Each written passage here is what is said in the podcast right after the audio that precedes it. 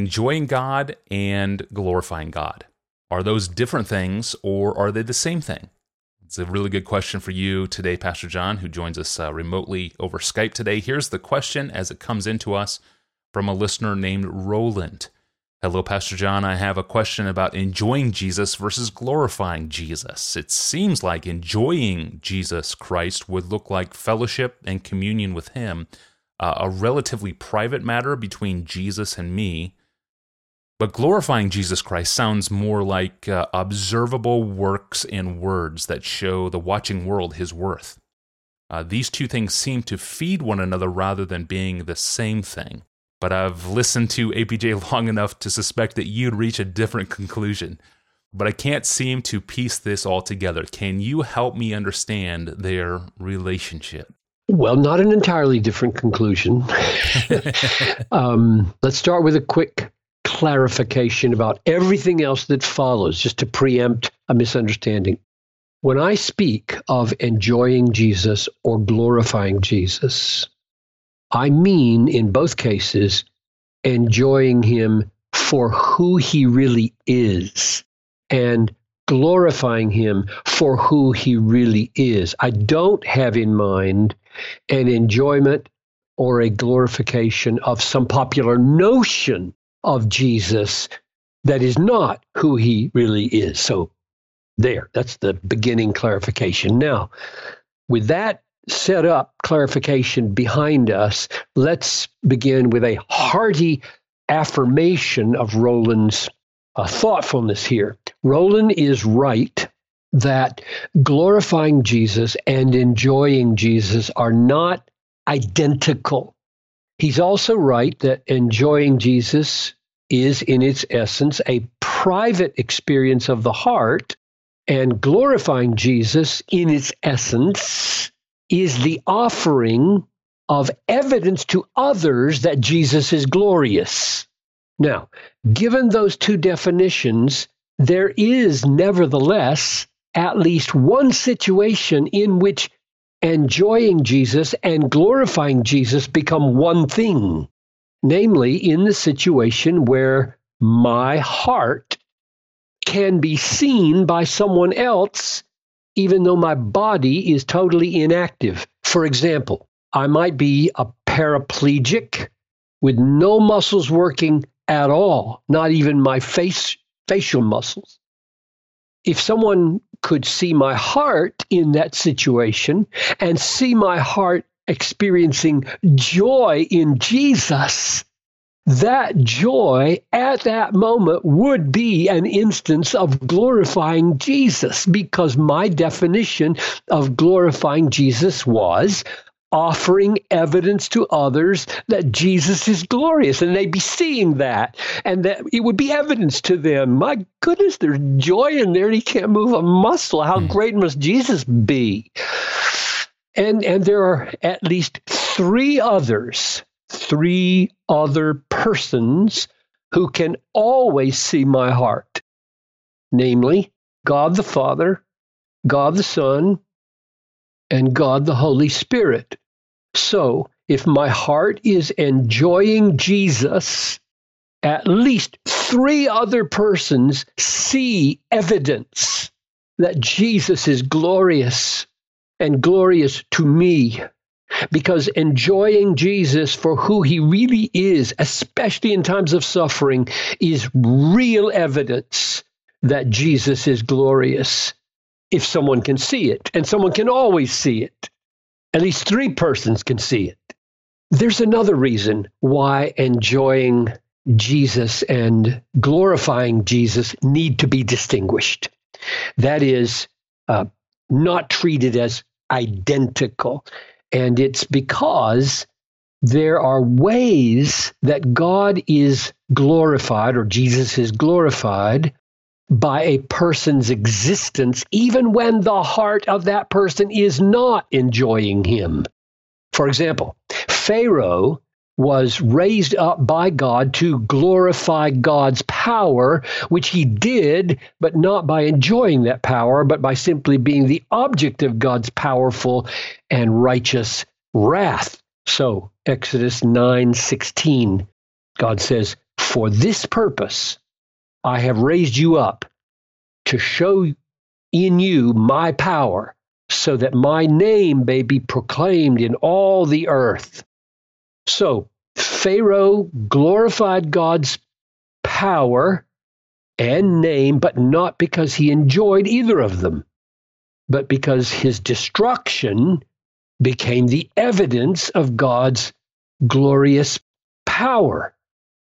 So when I say God is most glorified in us when we are most satisfied in Him, I'm not saying that God is glorified by a person's existence only when that person is satisfied in Him. God was glorified by Pharaoh's existence. His life was an evidence to others that God is powerful. But Pharaoh was not satisfied in God or his power. So the words in us are very important when I say God is most glorified in us when we are most satisfied in him. And I realize every time somebody asks me a question, I get I get more clarity about this because I realize that with the words in us, I have created a confusion, at least for Roland, namely that glorifying God might be something totally private in us without giving any evidence to anyone outside of us that God is glorious. And I'm trying to clarify that's not the case. That's not what I mean. I want to say glorifying God or glorifying Jesus always involves giving some evidence to other persons that God is glorious, beautiful, valuable, great, satisfying. Now, let me make one uh, more clarification or take our clarification one step further. I said earlier that enjoying God and glorifying God are not identical. Yet, the whole burden of my theology, Christian hedonism, is that any attempt to glorify God that is godly or spirit guided or gracious or faith rooted or pleasing to God, any attempt to glorify God uh, must come from a heart that is at least in possession of a mustard seed of being genuinely satisfied in God. If our hearts are totally devoid of enjoying God, our hearts cannot attempt to glorify God in a way that pleases Him and makes Him look beautiful. And the more fully our hearts are satisfied in God, the more fully God will be glorified in our outward behavior. Now, when I say that, I'm thinking of Matthew 5:16 by way of illustration. Jesus said, "Let your light so shine before others so that they may see your good works and glorify your Father who is in heaven." Now that fits perfectly with Raymond's comment that glorifying God sounds more like observable works and words than a private inner experience. And that's what Jesus is saying here. People will see, see your good works and glorify God. Your good works will give visible evidence that God is glorious.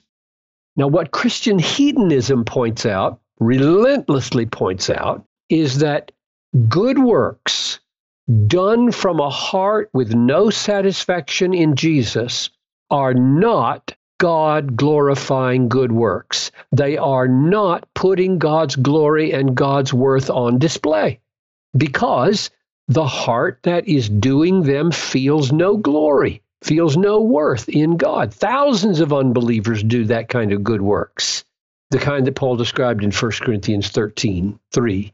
If I give away all that I have and deliver my body to be burned, but have not love, I gain nothing. Je- Jesus did not admire these kinds of good works. Woe to you, scribes and Pharisees, hypocrites! You clean the outside of the cup. That means you do lots of good things. They look really good, squeaky clean good things. And the plate is clean on the outside, but inside they are full of greed and self indulgence. So, this outside veneer of good works is not coming from the enjoyment of God, but from greed, for money, for human praise. And right here in Matthew 5, there is evidence that the good works which glorify God in verse 16 come from a heart satisfied in God. Remember, Jesus had just said, uh, what, four verses earlier, Blessed are you when others revile you and persecute you and utter all kinds of evil against you falsely on my account. And then he says this absolutely crazy and glorious thing Rejoice and be glad, for great is your reward in heaven. So your heart can rejoice in hardship, in persecution, because of the promise of heaven. You will be with God and you will be overwhelmingly rewarded and satisfied. And then he says, You're the salt of the earth, you're the light of the world which I think means the world desperately needs the flavor and the brightness of people so satisfied in God that they can rejoice in suffering. Hmm. That's a weird and glorious, beautiful kind of human being. And then he says, Let that salt be tasted, let that light shine in your good deeds. That is, let the taste and the brightness of your God satisfied heart be seen in your then your good deeds will have the flavor that really makes God look valuable. So, God is most glorified in you when you are most satisfied in Him means both that the heart itself, when satisfied in God, is good evidence to God who sees the heart that He is glorious in your eyes, and it means that the heart satisfied in God will produce a public brightness and a taste in the way it responds to suffering and in the way it does good deeds. Hmm. Thank you, Pastor John, for breaking that down for us. And thank you all for listening to the podcast. If you want new episodes of this podcast delivered to you, subscribe to Ask Pastor John in your favorite podcast app in Spotify or by subscribing to DG's YouTube channel. To find other episodes in our archive or to submit a question to us of your own, do that online at desiringgod.org forward slash ask Pastor John. Next time, we're going to talk about the power of singing in winning spiritual battles by looking at the power of singing in the physical battle of Second Chronicles chapter 20. This is a really important point Pastor John draws out of the text, a point we all need to see and embrace. I'm Tony Reinke. We'll see you back here on Wednesday. Thanks for listening.